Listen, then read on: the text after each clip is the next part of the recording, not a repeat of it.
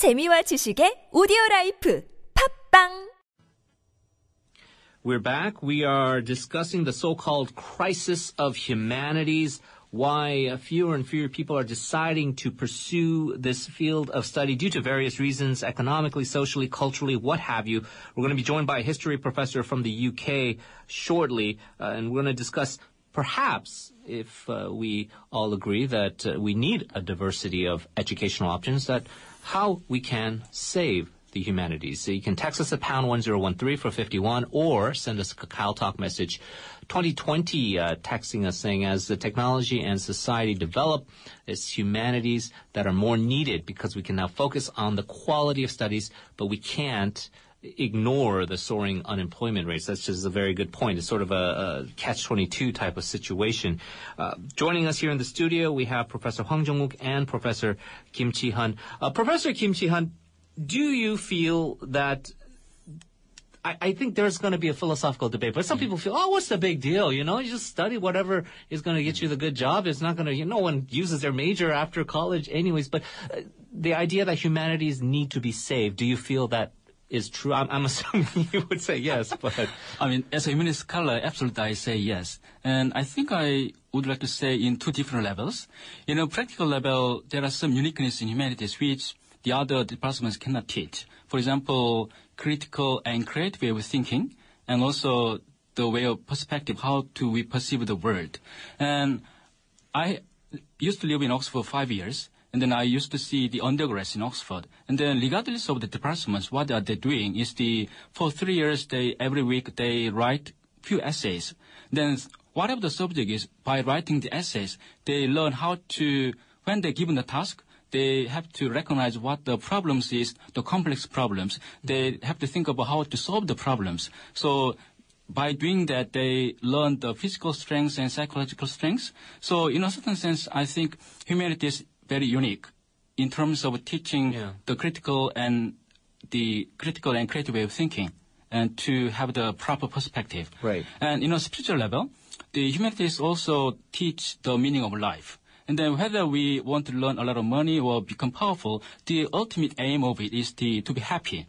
And then the humanities in terms of this is very unique because humanities enable people to have the meaning of life and then to find it and then they teach the people how they can be happy. Then we, that cannot be taught by other departments. Yeah, that's a very important point. Yeah. 2020 continuing uh, the comments saying that as a Korean student who's about to graduate middle school, I can see many students avoiding humanity-related schools such as Daewon Foreign Language High School due to small, uh, low employment rates, which is quite amazing, of course, one of the elite uh, foreign language uh, high schools here. But because of the fact that now there's this push away, uh, Professor Hwang, I suppose laws slight, it's almost a quasi-vocational sort of uh, undertaking because the majorities do end up going to law school or trying to uh, and becoming a a lawyer. But to the extent that we feel humanities is important, do you feel that it should be saved or should at least there should be an effort made to try to preserve Oh, majors? absolutely. I mean, apart from just being saved, I don't think in general Korean students are up until they go to college, they're actually really uh,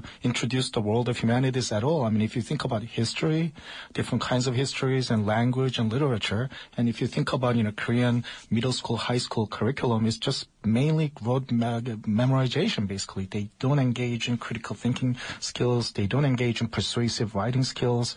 And, you know, uh, if we take away humanities from college, many college students will never get their chance to hone their skills in critical thinking and persuasive writing skills, as Professor Kim pointed out. So in effect, I think Korean education system right now, if anything, is really devoid of humanities up until students actually get to college. Let's hear from uh, one of our uh, experts from overseas. Uh, joining us on the line, we have Professor of Modern Cultural History at the University of Cambridge, Peter Mandler. Hello. Hello. Professor Mandler, thank you so much for joining us. Uh, we've been talking about uh, how humanities uh, is in crisis in Korea. Uh, can you comment on uh, whether you do also believe that humanities majors are in crisis? Um, well, I think I think even about Korea, the first thing I would want to know is whether, in fact, there's any sound evidence to suggest that it is in crisis. I think when people talk about the crisis of humanities, they often have in mind a lost golden age in the past, which is based on a misunderstanding of the alleged dominance of the humanities in the past. The proportion of humanities majors in most English-speaking uh, universities hasn't changed much in 50, 60 years. It's been about 20%, 10% in America. Okay.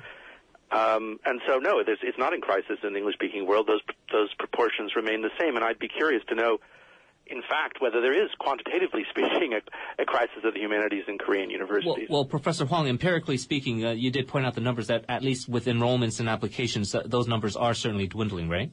That's right. I mean, competitiveness of humanities departments are are go- going down. The go- government ministry is actively pressuring stu- universities to pare down on the size of humanities. Yeah. So it's both at the empirical uh, uh, phenomenon as well as government pressure. It is true that in Korea humanities are in crisis.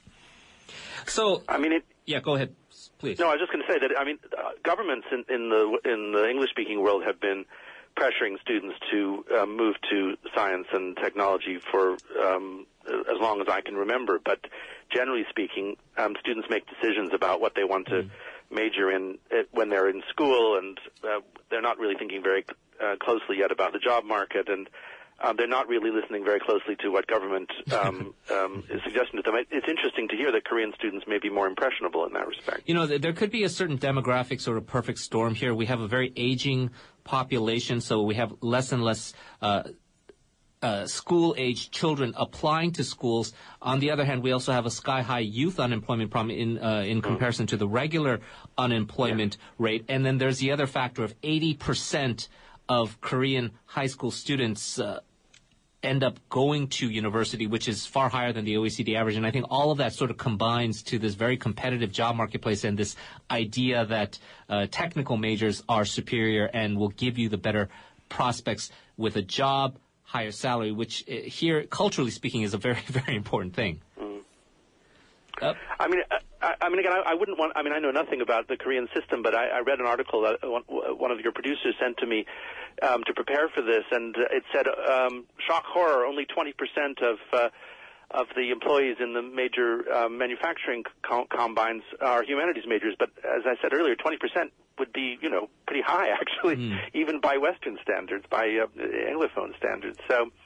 I think one shouldn't have too high expectations of the humanities as far as the um, that, especially that kind of workforce goes. Professor Kim, uh, you've also you spent quite a bit of time in in the UK as well. So can you maybe compare the situations as far as the viewpoints on humanities in, in the Korean context and, and in the UK? I think the Professor Mandler is quite right because when I was in the UK over the last 11 years, then humanity, I didn't feel any crisis in humanities. But, but, but there are some subjects which are in crisis, for example, theology, because there are more theologian, theology professors than students, students in London. Hmm. But I found in Korea, when I came back to Korea a couple of years, two years ago, I realized that in humanities, especially history, philosophy, and German literature, French literature, and Korean literature, actually the professors feel the crisis of closing down their own departments. I mean, it's quite seriously. So even, I mean, even though there are some, there are no any sound evidence, but still in the field, as a professor in the departments, I feel that the other, some, ma- some other departments feel quite serious in terms of their Yeah. own identity. Would you agree, Professor Mandler? Well, I, I, I think there is a problem with the professors themselves, that I think we humanities um, teachers don't have very much confidence about our relevance in the modern world, and that's been the case since the 1950s and 60s, when you know economic growth first became a sort of major priority of, of governments and and and and of the media and and of of, of, of, the, of punditry, and ever since then, humanists have been um, discovering a crisis in humanities about every 10 years. um, th- so that's partly our, our own problem, and that's an interesting question as to why why we feel um, that. I mean, it's partly because, as I say, governments have, are telling us that we, that we're irrelevant, but students keep choosing. I mean, I was listening into an earlier part of your discussion, and I think it's it's the case that you know young people are attracted by the the human qualities of the humanities, by the the critical perspectives it offers, by the um, the social um, perspectives it offers, and um, uh, when they're given a chance to choose, um, uh, with, with, without feeling under duress from their olders and betters, um, they do choose in very large numbers to go to the humanities, and then they often find that those um, skills are actually quite useful in the modern labor market. Professor Hwang, uh, generally speaking, there does seem to be this idea that Professor Mandler was saying, well, that 10 to 20 percent threshold, we're seeing those numbers across the board, but uh, is there a difference? Because he, he's pointing out how in the UK or maybe even the United States, there Yeah. might be some uh, government campaigns or there might be uh, media outlets saying that, well, you know, you have to go the STEM route if you want viable careers for the future. But students and kids, they're just going to gravitate to what they naturally want to go to. I think that's the point that Professor Mandler's saying when, when they ultimately make their decision for university majors. That doesn't seem to be necessarily the case for young people here in Korea, right?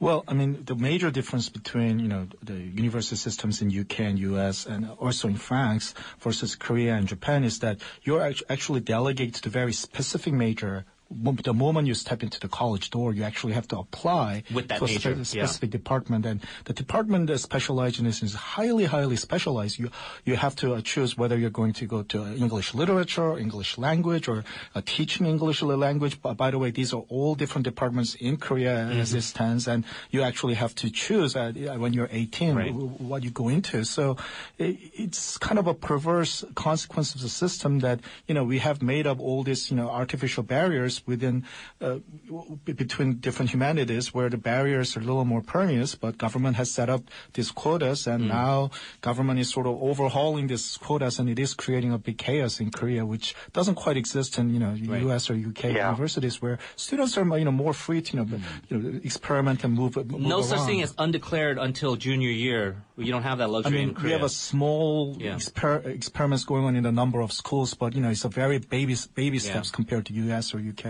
Professor Mandler? Well, yes. I mean, of course, the, the, the U.S. and the U.K. are different in this respect. I mean, the U.S. Um, students don't choose a major until their third year, but in the U.K. they they do choose. Actually, they're already specializing at 16, and then they are choosing a major at 18. But um, that's just a sort of culturally, you know, deeply embedded um, system, and I, it, it doesn't seem to have um, turned students in one direction or another in the U.K.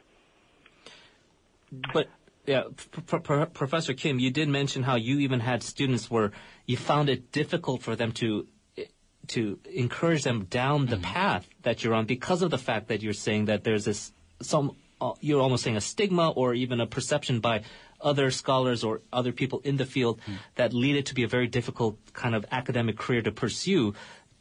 Do you think that situation can change by a government decree, or do you think that's just a cultural change? I think mostly it's a cultural thing because the, the society in general, they are biased by the idea that humanities are very not practical. And I think the, in my impression, whether we study English literature or mathematics, when they get, get a job in general in the companies, I don't, I'm not sure whether how much they use what they learned in university in actual companies, mm-hmm. whether they study mathematics, engineer. I mean, they needed some basic skills in computers and mathematics and statistics. But regardless of that, in general, the subjects probably not that necessary too much mm. when they actually Yeah. start working in companies. But the society are biased, deeply biased to the extent that, Yeah. oh, the humanities are useless and not so practical. That's the problem. So we have to change the perspective of people in the companies and in government and generally in the society. That's a big problem. Is that bias bias as prevalent uh, over there, Professor Mandler? Um, again, I think it, it depends um, who you talk to. I mean, as I say, hu- uh, humanities scholars themselves tend to underestimate the value of their own disciplines in the in the modern economy.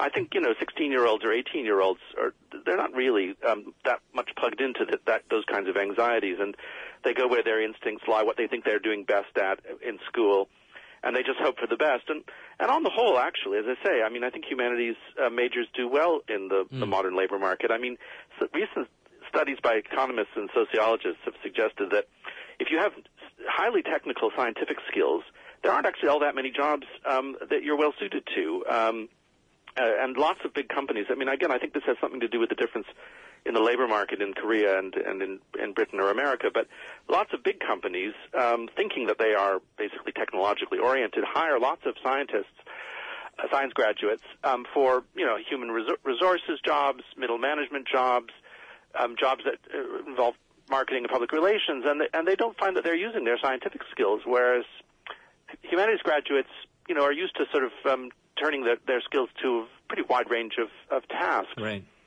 And I mean, if, if you look at predictions, again, I, I think there's some- some differences between Korea and the Anglophone world. But um, if you look at if you look at predictions for the future, the, the future is the, the next um, technological revolution is going to be as much a social as a Hmm. technical revolution, and it's going to require not just critical um, thinking, but quali- uh, the ability to draw together very disparate um, qualitative sources and synthesize them and and boil them down into in, in forms that um, other human beings can understand. And those are the skills of humanities graduates. What then? Final question is: What do you make of then? Uh, everyone in in the U.S. and to I suppose uh, a certain degree in the UK saying you have to learn to code. Everyone needs to learn to. Yeah. Program software is going to eat the world. These are going to be the, the Yeah. jobs of the future. Uh, uh, is that, I guess, wrong-headed thinking, or are they just spreading a propaganda that simply doesn't reflect reality, as what you just described with humanities? Well- yeah, go ahead. Yeah, I mean politicians do um,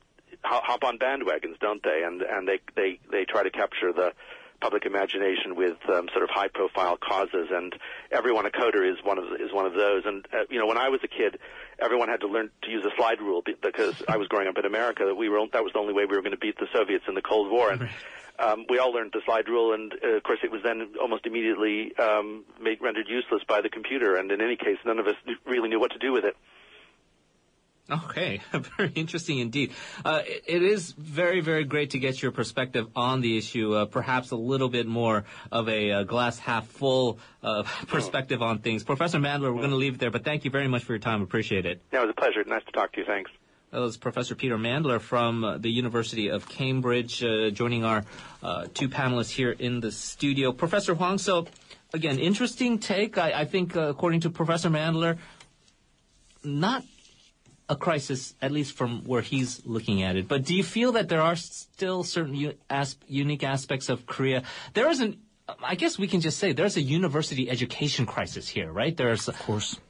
hundreds of non-competitive private universities that either with the free marketplace will either go bankrupt or the government has to decide what to do, dwindling um, uh, enrollment rates. So there is a problem here, right? Yeah, I mean, the shrinking population, that's just a fact. I mean, if you just look at the population uh, composition of Korea, population is visibly uh, shrinking. If you look, as I said uh, earlier, if you look at the 10-year uh, period of population groups, it's shrinking by a million per in the 10, 10-year band. And so, you know, the arithmetic dictates that, you know, universities just cannot have the same number of spaces for students as before, as, you know, the students will get smaller and smaller. So the general pressure coming from that general uh, population trend is unavo- unavoidable. And, you know, I think right now, because of the economy, humanity is feeling the brunt m- more so than the s- so-called STEM departments. And I, I guess that's the other question here because there is also that unique aspect in Korea where if you're not going to pursue academia Mm-hmm. and, and you go to the four-year college, basically you're trying to work for a chaebol, right? You want to work in LG, Samsung, Hyundai, whatever, and you're going Mm-hmm. If they are lucky. Right, and you take that exam, you Mm-hmm. build up your specs, you're going to do the TOEIC, you're going to build up all these other certificates that really have nothing to do with your field of study. You get lucky to get an interview, maybe uh, 100 to 1 ratio of uh, applicant to, to hire. Do you feel that this puts humanities majors in a disadvantage or the perception against them puts them at a disadvantage and that has to change? I think the, as I said earlier, I think the change perspective is quite important. And I'm not sure whether the, that kind of project will improve the, the status of humanities or not. But I think whether, what kind of plan it is, I think better than nothing. But nevertheless, I think the, most of all, the perspective of the company owners should change. And then they Yeah. should recognize the importance of humanity. Right, I mean, because both, of many things. both yeah. you and Professor Mandler have Yeah. pointed out that there are certain cognitive skills that humanities majors Exactly. possess Yeah. that an engineer or Mm-hmm. a, a so- a software programmer may not possess. Mm-hmm. It's just a matter of, I suppose, convincing people that th- that value is there and that Mm-hmm. Yeah. still not has. Yeah. That sales job has not really Yeah, yeah, completed yeah. yet. Final question then, Professor Hwang, is where do you foresee, I guess, this going as far as humanities is concerned? If students had their choice, maybe, as Professor Mandler said, there would be a 20% who just naturally gravitate towards it. That's just where their inherent interests and, and, uh, and passions lie. What do you think will happen here?